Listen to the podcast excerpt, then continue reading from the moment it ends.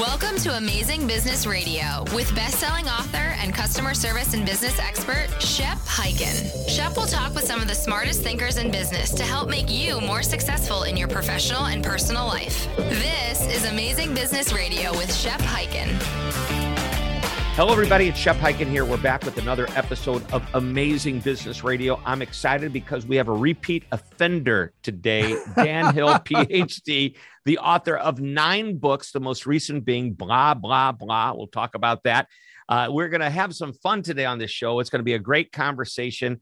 A few quick uh, announcements before we get started. If you've heard the show, you know what happens next. I tell you about uh, this. If you've got an amazing customer service story or a question you want to ask, just go to any of the social media channels. And if it is a question, use the hashtag Ask Shep, and I'll be sure to answer either there on this show in my newsletter or my TV show, which is Be Amazing or Go Home, which can be found on Amazon Prime, Apple TV, Roku, C Suite TV, and you can get episodes by going to beamazing.tv. That's beamazing.tv. All right. I'm excited. Dan Hill is back in the house. As I mentioned, a repeat offender. The last time he was here, we talked about how facial expressions are basically tells, and you can uh, recognize if somebody's lying on co- all kinds of things you could read by by just looking at somebody's face. And Dan's an expert at that. But today, we're actually going to dive in the world of customer service and experience because he's got a few ideas about that as well. Dan, welcome back. Oh, absolutely. Looking forward to it, Shep. Well, it's no looking forward to it. We are in it right now. so I love the name blah, blah, blah. And the book just came out in September. Give us a quick little insight on what that book is about. Sure. Uh, I had a couple of guests on my podcast who, in subsequent weeks, both mentioned that about 25% of all managers are believed to be bullies. And I just thought, oh my God, that is horrible. We spend so much money on company reorgs, so much money on company culture. And then you let this emotional cancer sit in your ranks. And whether it's in the customer service department or other parts of the company, obviously, if people are feeling bullied, oppressed, that's going to translate in how they relate to their colleagues and how they relate to their customers. So it should change rather than be tolerated or ignored. Right. And I'm going to just share this uh, I always loved this gets a big laugh in my speech when I say manager takes the employee in back and said, look, you need to go out there and be nice and be better at what you do. And the beatings aren't going to stop until your morale gets better. You know, now go out there, be nice. Exactly. yeah. you're, going to somehow manage to, to pivot away from all of that abuse and, and then put a smile on your face and make it authentic. yep. Odds aren't great. It's, it's hard to do. And I think that's, you know, when you're, verbally abused internally, it's hard to really focus externally. And, and that's why one of my favorite sayings is what happens on the inside of any company is going to be felt on the outside by the customer. So I want to jump into this thing that you call avoidance, customer experience and customer service avoidance. And when I read the description of what this was, I think I'm I'm experiencing that like today. Uh, it's happening. So Dan, go ahead and share with your with us your insights on why why companies like all of a sudden start to avoid wanting to talk to a customer. Well, they're trying to limit their costs for one thing. Uh, they're trying to limit the exposure, the time taken uh, by their staff, and maybe not reveal that the staff is sometimes not well trained or prepared to field questions for us. But one of the implications of this in trying to save money is they go to the technology, and the technology becomes not the bridge it should be to connect us more readily but rather a shield to block us, to keep us away. And I think it has several impacts. One is we're going to feel a lot more anger because we're suddenly not in control of the situation. We thought we were initiating a call for some help, please, some service. And, and all of a sudden, happening. we're being thrown into this automated system. Yeah. Uh, that we may get lost. We may have to start over again. It's frustrating. Yeah, no, I I'll give you one of the definitions out of blah blah blah if you don't mind. Sure. Your call is very important to us. Uh, and now here correct. in full while you wait is Beethoven's Ninth Symphony. I mean, you know, that is the kind of predicament we find ourselves in. So one is we want progress, it ain't happening, we're going to feel anger. And unfortunately for the for the uh, service rep, uh, they're going to get to experience that anger and maybe they're even going to have a little bit of reciprocal angle, anger because emotions are contagious. and then that poor person has to go through the emotional labor of trying not to give in to the anger that they are going to feel because the companies put them in this position through using the technology as a shield. Right. So, uh, so several things. Problem. Several things are happening here. The way I see it, number one, companies become enamored with the technology. Yes. And it's not sometimes that they think they're it, it would some companies definitely do it on purpose. They they make it hard for you to talk to a human being. But the ones that aren't that make the mistake become enamored with the technology. And here's my line. And it's I I wrote about it in my most recent book. Uh, and I love see you talked about blah blah blah. We're gonna just mention I'll sure. be back, how to get customers to come back again and again. But in that book, I said you cannot automate a relationship. Humans can create a relationship. But how easy it, or how I, it's really how difficult, almost impossible for um, just automation to really, you're a commodity at that point if you're not careful. Yeah, no, um, it, it's fine to use the technology to facilitate, to use it as a replacement for human contact with all the interactive, collaborative, you know, hopefully heartwarming opportunities is bad for the brand. It's it's bad for the whole value proposition. The only time it works, and and I encourage companies to do digital because we surveyed over a thousand consumers um, weighted to the U.S. Census, so it, it across uh, uh, across ages, gender, uh, geography, ethnicity, and what we found was 41 percent go digital first. Now, what that means is if we can give our customers a good frequently asked question knowledge base where they can type in a question and get it answered, or we have some type of a, an AI infused chatbot, that's fine until it's not, right? True. That's where the frustration that you're talking about kicks in. And that's where companies need to seamlessly move to the human to human and ideally move in such a way where the conversation continues, doesn't start over with the human. Yeah, it's done more gracefully than is usually the case. Um, so yes, you know the technology can, if it's expeditious, then we have a sense of progress. Then the anger is kept to the side, but if the moment of transition is required, then then make it happen. And yes, we hate to tell the story two or three times, and each person in turn seemingly can't help us. Right, and and it's that's so frustrating. But I think it's important when when the person does take over, it's like, hey, thanks for being a customer. The information about the customers in front of them are, are minimal uh, effort is made. And you know, the other thing is, is that we put knowledgeable reps on on the front line to make sure that they can answer the questions quickly, easily, appropriately. Um, you know, I my my formula: acknowledge, apologize, fix it, own it, and be quick about it. Um, that that's what restores confidence. But everybody has to recognize customers coming to you with a problem. Now they're in a digital uh, experience and if that doesn't work, the problem just became exacerbated. So now they're just a little bit more upset than they were before. Yeah. And what was what was annoyance becomes outrage potentially. Potentially. Yeah. Yeah. Yeah. I always give companies the benefit of the doubt. I would rather go digital first if I can easily connect to a human when there's a problem. Yeah, I, I, don't, you know, although if I'm on my mobile phone typing in the explanations, probably not as desirable as if I'm at my desktop. But yes, I, I don't have any problem with that sequence.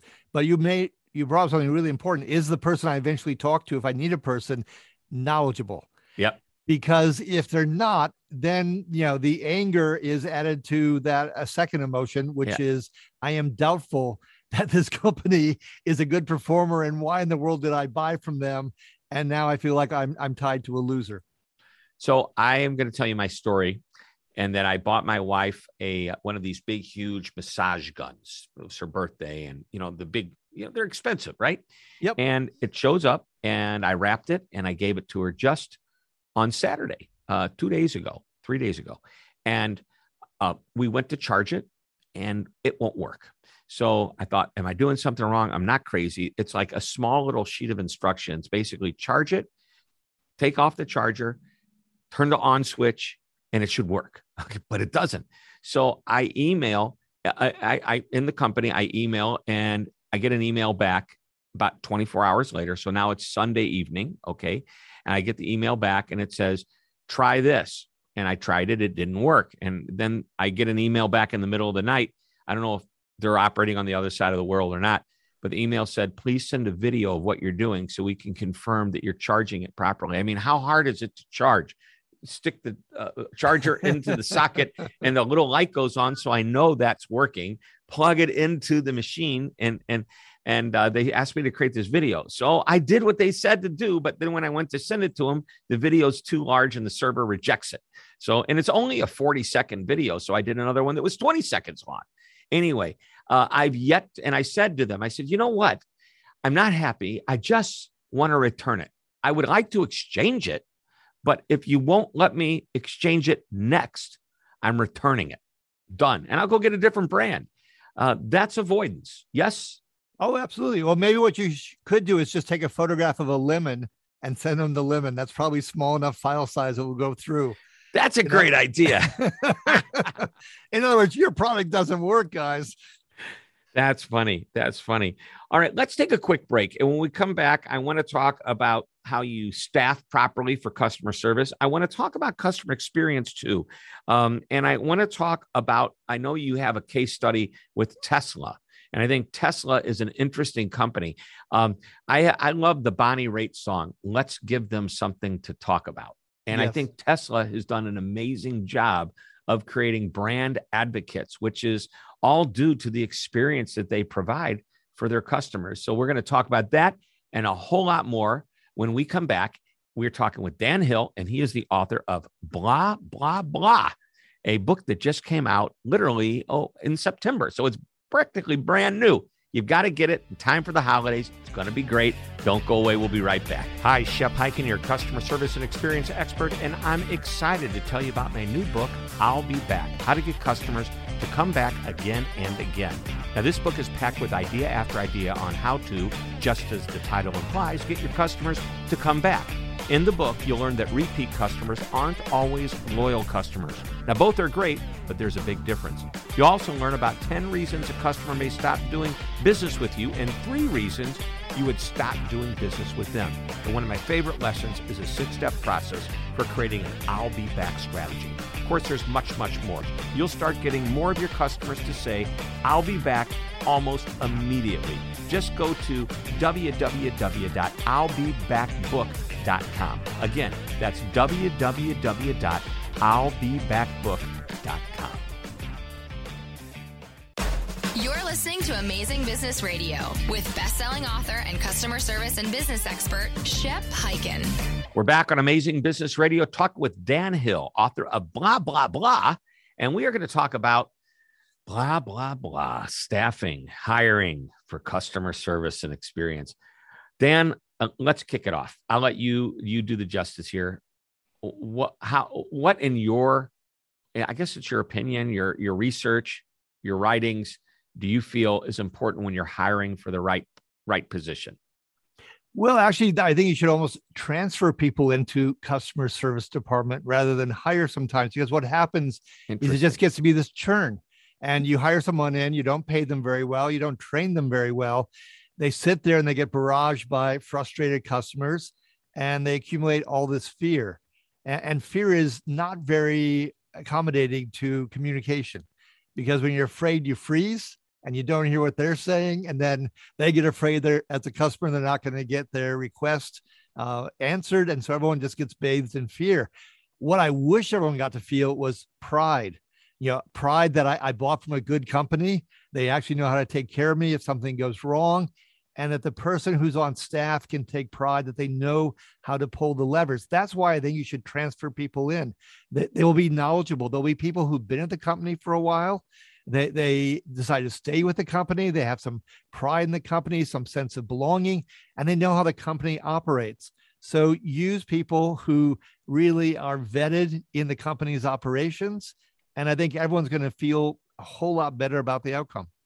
I like the idea of transferring people in, but I think that some companies are going to say, well, that's impossible because our support department is very large. We can't take great people from other areas and slide them in. I mean, we need hundreds, if not even thousands, of support people. Uh, what do you say to those people? Well, I guess I'd say two things. One is I'm, I'm not advocating every single person has to be transferred in, but between the managers who might get called in when someone gets totally irate and says, I have to talk to your manager, Ah. Can there be an in between level that is your your base frontline people, and before you elevate to the managers, is it someone who can swoop in? Because you know, if I'm a new employee, do I really want to have to get my manager involved? Probably not. I'm afraid right, right. I'm because you're questioning is this going to be is am I going to get in trouble for for yeah. bringing this so, early in my employment? All of a sudden, I'm getting ready to fail. Yeah, well, yeah. So so bringing a colleague that has a little less stigma and and the other thing is that these people who you brought in, ideally, it's not just they're veterans, it's also they have the right personality. They are people pleasers. They like the interaction. They like solving problems, not someone who's adept at just saying, "Okay, I moved it through." Yep. Um, there should be some warmth there. Yeah, I, and I think you're right. I, I think managers, first of all, people who are management of call centers, support centers, whatever you want to call them, customer, you know, service areas I think the key is number one, they have to be good coaches and mentors, but they also have to understand the company well enough. And and there's technology that's involved. So there's a lot going on there. But on the front line, um, I'm not so sure. I'm not saying I disagree with you. I think it's great uh, to think if you can do that. As a matter of fact, when companies are small, I recommend that every person in the company take a shift, even if it's just for a couple hours on the front line dealing with customers' questions and problems. So they really get an understanding of what's really happening. And as the company grows and it's huge, I suggest that even leadership take time to spend, you know, a, a few hours. Um, in in the book I just recently mentioned, I'll be back. I have a chapter in there where the story is that Bill Gates from Microsoft went down to the support center and took support calls, and he answered the phone like Microsoft technical support. This is William. May I help you? I, I, think that's absolutely fabulous. I mean, more of that should happen. I, I joined a, a, big company early in my career, and someone said, Why don't you come with me to the call center? We're going to spend an afternoon and you can just listen in because there's no better way to get you oriented to what's going on around here. Yeah, it's um, powerful. Now, I do believe that some people are really destined for handling confrontation and complaint. They love it. And, and their goal in life is to turn that lemon into lemonade, to turn that angry customer yeah. into an advocate. And that's what they love doing. And you know what's amazing to me is that a lot of people, when they get complaints coming at them over and over again, they burn out. But these people thrive and and they gain excitement from it all. These people are crazy. No, they're good people. They're good, they're, people. they're good people. Some people are just oriented that way. And those are the ones that ideally should be there because you can hire someone just say, well, they talk fast, they seem smart. Well, I think we both know that there are people who are sometimes smart and, and cold as can be. And uh, I don't think that's the combination you actually yep. need. So, smart and technically savvy with the ability to answer questions is not necessarily what you need on the front line. You had to add, you have to add one other ingredient, and you mentioned it earlier, and that I believe is personality. Yeah, yeah, yeah. So I mean, it can be extroversion, uh, it can be agreeableness. It probably shouldn't be neuroticism uh, because the job's tough enough already. But um, you know, those other two qualities could really make them suitable for the job. So yes, I realize there's cost implications of transferring people in if seemingly you're poaching from other departments or something. So I'm aware of all those you know practical obstacles. But there's even a small cadre of people who can be between the the you know the supervisors and the front line as a supplemental rank uh, that that's what I'm really pushing for. Yep. All right, let's jump over to Tesla. Um, and and one of my favorite songs, Bonnie Raitt. Let's give them something to talk about. Now, she was talking about love, but we're talking about brand ambassadors. If we do it right, our best marketing comes from our customers who are super happy. Yeah, no, and, and, Tesla creates love. Now, part of that is there's a sense of purpose to the brand. After all, they they have a mission, which is to change uh, the climate crisis in a favorable way uh, by going to their electric cars.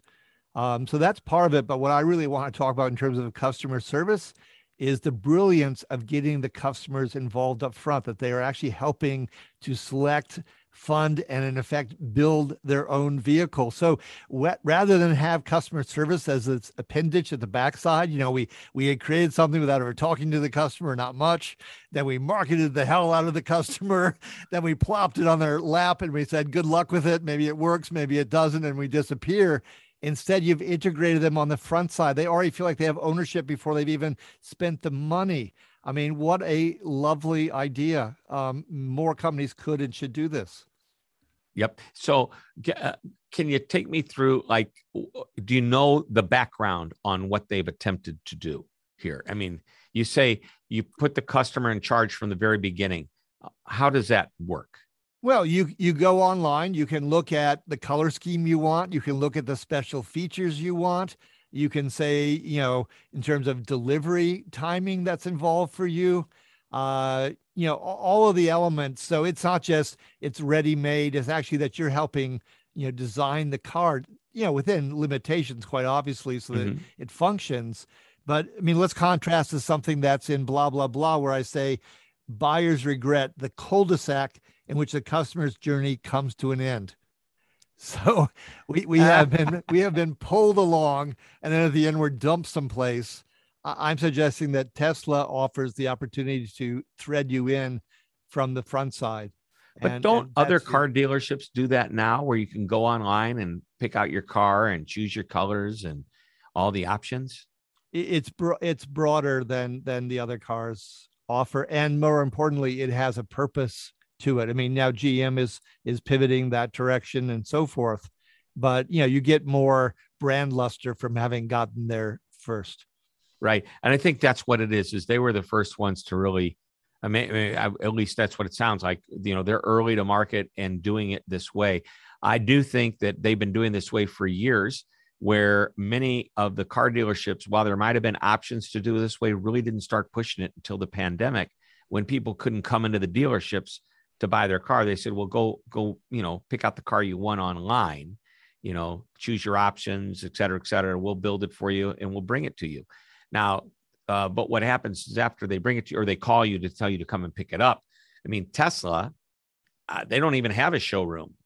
At least uh, that's, I think, one of the big things is that you don't need a showroom. They don't have a uh, a car repair center either. Am I right? Uh, yeah, that, no, no, they've yeah. they've taken away that in between level. I mean, that's one of the great frustrations, you know, for the car buyer is you know they've got this huge thing that came up in between. It's really out of financing reasons. Uh, there's a book called uh, uh, Over the Moon. It's a, it suckers. It's, it's about the advertising world and how everyone's frustrated dealing with the, the dealers whose biggest worry is I got a lot of cars sitting on the lot and I got a lot of finance money, you know, baked into this and they got to move. And um, you know what Tesla is trying to do is is take that away and say, well, "It's right, you and me, you and me, babe. We're we're in this together. Right. We're going to design the car and we're going to be done." And and they've taken out the, the the third party. Yeah, I think he's done. Uh, and I say he, yeah, um, Elon Musk. Yeah, brilliant, brilliant marketer. Um, really uh, a risky, a risk taker. I, I remember back in the 1980s when Lexus first came out. They had two models. That was it. Limited number of colors. And they were so focused on the quality of the car. And that was one of their big demonstrations was they took a marble and they put it on the hood of the car uh, where where there's like a crack where the hood opens and closes, and they said, "Look," and you roll this marble and it rolls perfectly down there because their their their precision of building and their tolerances were so tight, and uh, since that time, obviously they've grown to be a luxury brand known for quality, and I kind of feel Lexus is, or, or uh, excuse me, uh, Tesla. Tesla. has done something very similar to that. Uh, they've just done it into a new world of car, which is the electronic car. Yeah, well, I mentioned doubt earlier that if the customer service isn't good, you, feel like you've you've tied your fate to you know a kind of a loser company. Te- Tesla is the exact opposite. You feel like you've been thrust forward into the future, and you're the beneficiary, and you're along for this glorious ride, pun fully intended. Um, is one of the places I wanted to go to if I could with the uh, people who might be poached from other departments and be that yes. wedge in between the supervisors uh, it's, it's a little broader mandate, and, and you must have your own perspective here. But I'm really getting frustrated and I'm intrigued by can we turn uh, you know customer service, which is often viewed as uh, a cost center, into a profit center? And is there ways in which you know it can be tied back into the R and D department that it's a source of new innovations and ideas because that's also something Tesla does. Is they're looking for feedback, not just you know, here it is at the end of the road and just take these models. Thank you very much. There's also a chance for for input. And uh, I don't know what your perspective is, but I, I'm looking for more ways in which we can break down department silos and let the knowledge that I know sits in customer service get out and inform and, and improve the rest of the company? Well, it's real simple. Eh, you're on the front line. You hear it straight from the customer's mouth. Yep. There needs to be a way to trap that information and use that to uh, it, the, to the advantage of making a better experience for the customer, perhaps better products that the company can create, and you know overall, uh, listening to the customer at that level and acting on it should lead to repeat business, loyal business, better marketing from word of mouth. There's nothing bad that can come from what you're talking about. Well, well, I want to take that even a step further because I totally agree with what you just said. I'm thinking back to when I was director of executive communications for a big uh, Fortune 500 company, about Fortune 200 company. Well, of course, we had an annual employee meeting. Of course, we had an annual stockholders meeting. We never had an annual employee uh, customer meeting. Oh, Wouldn't it fun. be cool to have a one or even two day festival with uh, even some some music or other artistic things to brighten it up a little bit? but allow people in to innovate, to talk through solutions, to meet the executives on the front line. I don't know anyone who's doing that. And I also don't know anyone who has a company where you have a consumer advisory committee that interacts with the board of directors so that this thing gets around this input that you're talking about on the front line really gets to the top of the pyramid. Well, there's there's some great companies out there that have user conferences where they bring their customers in. One of the largest conferences in the country is Dreamforce uh, for Salesforce.com, and uh, that's that's a complete customer event. Uh, and it's I though I like the idea. Uh, so it's expected if you're a software company you have a users conference, but I think that the you know annual shareholder and annual customer meeting there's something that the the customer meeting is just it has a different just hearing it that way sounds different than oh yeah we're going to have our users conference which which we have every year. So yeah, it's great. sounds, hey we yeah. we are basically out of time. So we could talk for hours but i'm going to share another minute or so of what one last idea or nugget do you want to share with our audience? Yeah it's that eq provides a 6% edge and 6% doesn't sound very big but if you can hire people who have or get trained into EQ, think about this. I'm a tennis player. The greatest tennis players, the Roger Federers, the Serena Williams, they win 53% of their points on average in a match.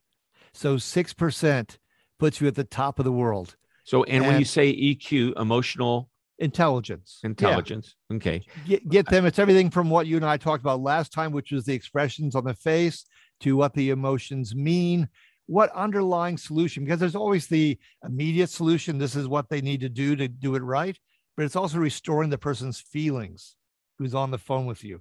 Mm. uh, that's what i'm really talking about. Wow. So focus on that and you'll have a winner and your customers will come back again and again. Dan hill the author of blah blah blah just recently out also the author of emotionomics and seven other books in addition to the two that i just mentioned this is why we call it Amazing Business Radio, Dan. Thanks for coming back. Oh, absolutely. Thank you, Shep. All right, everybody, that wraps up another episode of Amazing Business Radio. We will be back next week with another interview. And until that time, this is Shep Hyken reminding you to always be amazing. This podcast is a part of the C Suite Radio Network. For more top business podcasts, visit c-suiteradio.com.